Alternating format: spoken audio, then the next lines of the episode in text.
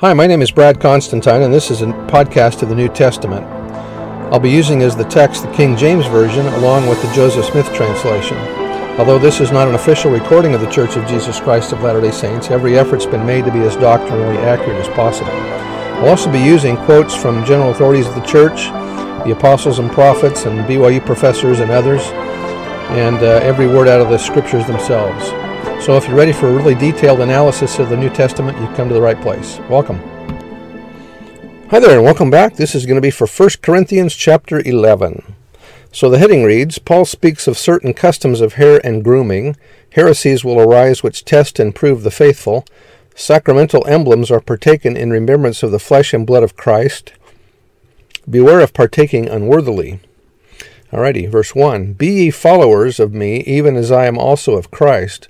Now I praise you, brethren, that ye remember me in all things, and keep the ordinances as I delivered them to you. In other words, don't change the doctrines or the principles or the traditions or the practices or the policies. But I would have you know that the head of every man is Christ, and the head of the woman is the man, and the head of Christ is God. Rodney Turner said, Obviously, a wife's righteous submission to her husband should stem from her husband's righteous submission to Christ. When this occurs, a divine triangle exists with Christ at its apex. Husband and wife are one flesh with each other because they have become one flesh with Christ. This is the foundation of all eternal unions. Harold B. Lee said, I fear some husbands have interpreted erroneously the statement that the husband is to be the head of the house and that his wife is to obey the law of her husband. Brigham Young's instruction to husbands was this Let the husband and father learn to bend his will to the will of his God, and then instruct his wives and children in this lesson of self government by his example as well as by his precept. This is but another way of saying that the wife is to obey the law of her husband only as he obeys the laws of God. No woman is expected to follow her husband in disobedience to the commandments of the Lord. Verse 4 Every man praying or prophesying, having his head covered, dishonoureth his head. But every woman that prayeth or prophesieth with her head uncovered dishonoureth her head, for that is even all one as if they if she were shaven. For if the woman be not covered, let her also be shorn. But if it be a shame for a woman to be shorn or shaven, let her be covered. For a man indeed ought not to cover his head, for as much as he is the image of God, uh, image and glory of God, but the woman is the glory of the man. For the man is not of the woman, but the woman of the man. Neither was the man created for the woman, but the woman for the man. Okay, let's see if we can explain some of this here. As the woman Eve was created for the man, Adam was, and not the reverse, so women are subordinate to men and are subject to their control. Such is the practical rule that does, does and must exist between the sexes by virtue of the simple fact that there cannot be two equal heads. That was by Bruce R. McConkie. The marriage sanctioned by God provides men and women with the opportunity to fulfill their divine potentials. Neither is the man without the woman, neither the woman without the man in the Lord.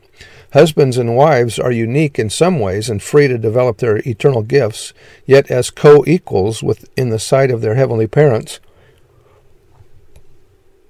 They are one in the divine goals they pursue in their devotion to eternal principles and ordinances, in their obedience to the Lord, and in their divine love for each other. When a man and woman who have been sealed together in a temple and united spiritually, mentally, emotionally, and physically, taking full responsibility for nurturing each other, they are truly married. Together they strive to emulate the prototype of the heavenly home from which they came. The church teaches them to complement, support, and enrich one another. If a husband and wife are faithful to their temple marriage, they will continue as co creators in God's celestial kingdom through the eternities. That was by Daniel Ludlow. Verse 4 or verse 10 For this cause ought the woman to have a covered have a covering on her head because of the angels. According to custom, wearing a hat was a sign that the woman was in subjection to the man. That was by Bruce R. McConkie. Verse 11 Nevertheless, neither is the man without the woman, neither the woman without the man in the Lord. Marion G. Romney said, Husbands and wives should never forget these basic truths. They should remember their relationship and the purpose of it. They should be one in harmony, respect, and mutual consideration. Neither should plan or follow an independent course of action.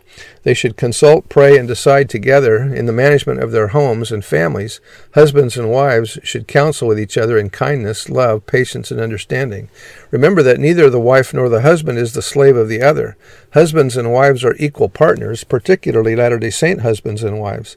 They should so consider themselves and so treat each other in this life. And then, they will do so throughout eternity. The woman is not inferior to the man. It is, of course, it is true, of course, that the man holds the priesthood and in the righteous exercise thereof presides in the home. This he is to do, however, in the spirit with which Christ presides over his church. Verse 12 For as the woman of the for as the woman is of the man, even so is the man also by the woman, but all things of God. As eternal life grows out of the continuation of the family unit in eternity, and as a family unit consists of a husband and a wife, so in the Lord it takes a man and woman together to gain the glorious state of exaltation. Such is the whole object and end of the gospel, and as such it forms a kind of degree of equality between the sexes. Still, however, leaving the man to preside over the woman as God presides over the man. Again, that was by Bruce R. McConkie. Verse 13 Judge in yourselves, is it comely that a woman pray unto God uncovered? Doth not even nature itself teach you that if a man have long hair, it is a shame unto him? But if a woman have long hair, it is a glory to her, for her hair is given her for a covering. In connection with these basic gospel principles, Paul comments on local customs and traditions. For instance, that a woman should have her hair covered when she prays or prophesies, lest she be as though her head were shaven which, according to local custom, would identify her as an adulteress.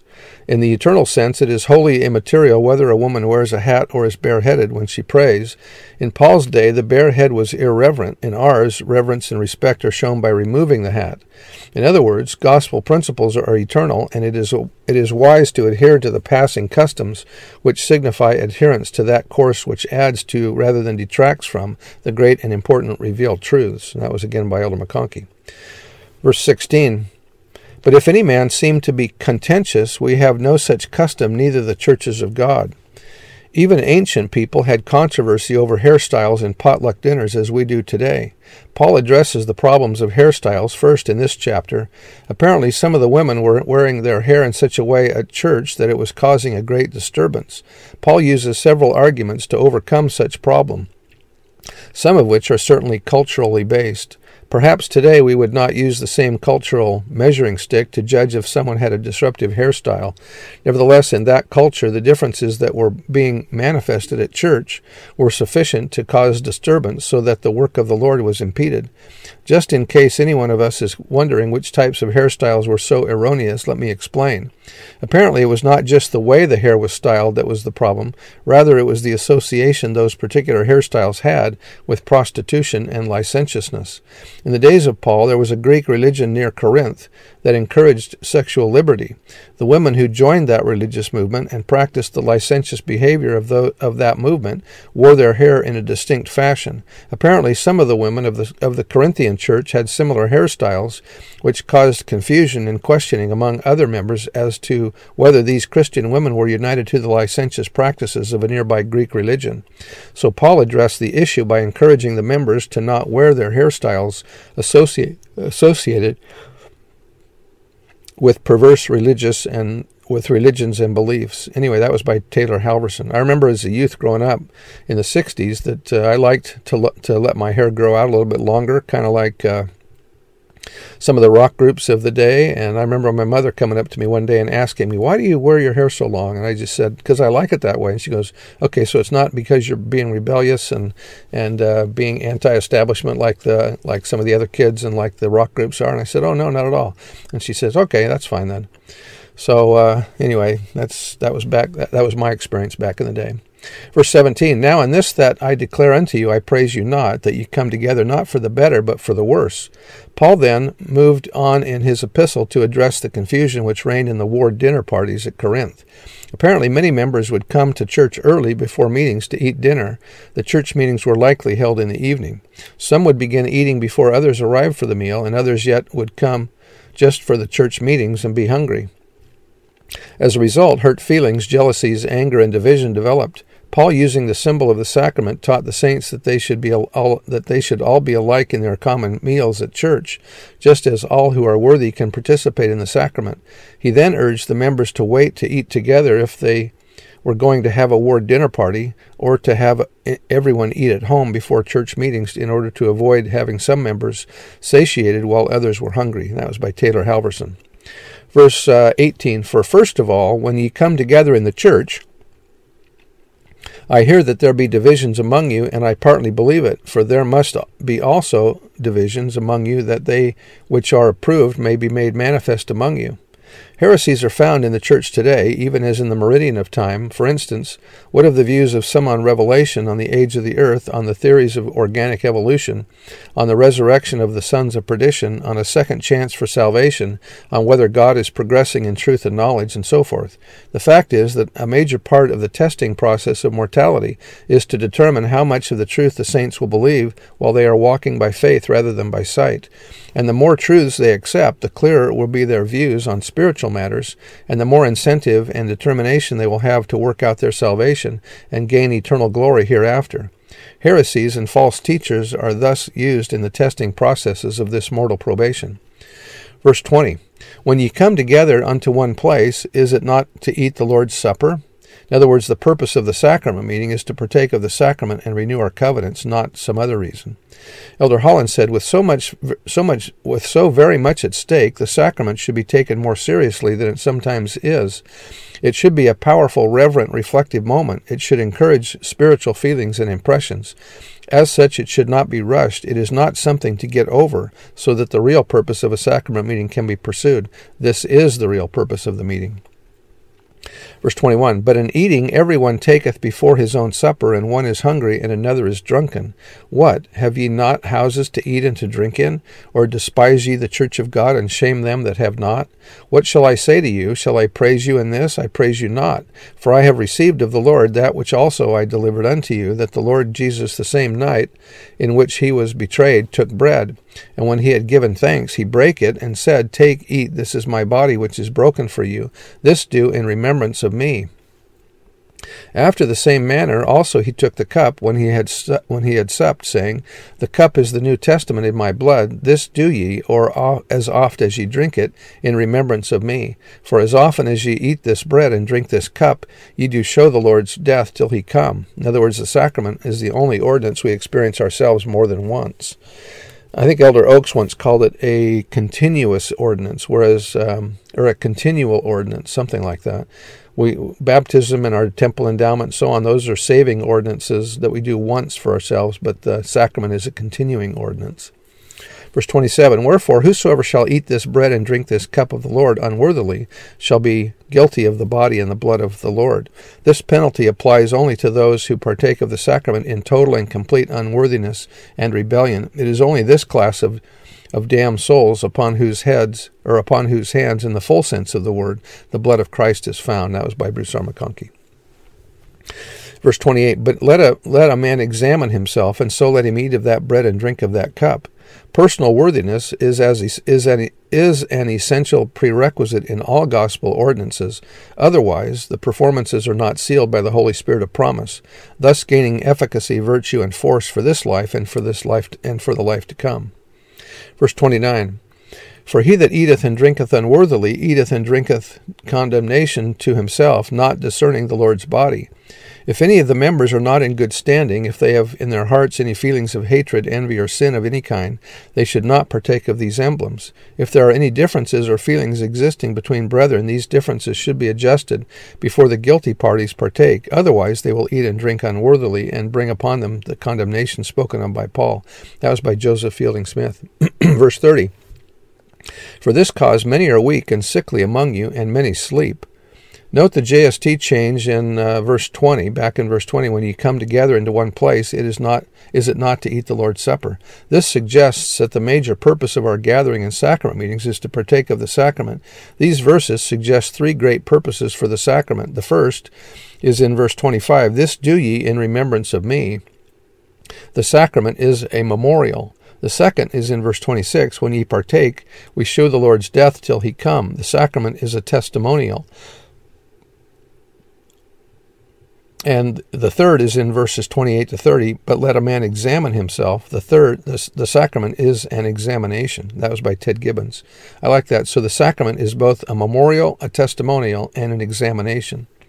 Verse 31 For if we would if we would judge ourselves, we should not be judged. But when we are judged, we are chastened in the Lord of the Lord, that we should not be condemned with the world. Wherefore, my brethren, when ye come together to eat, tarry one for another.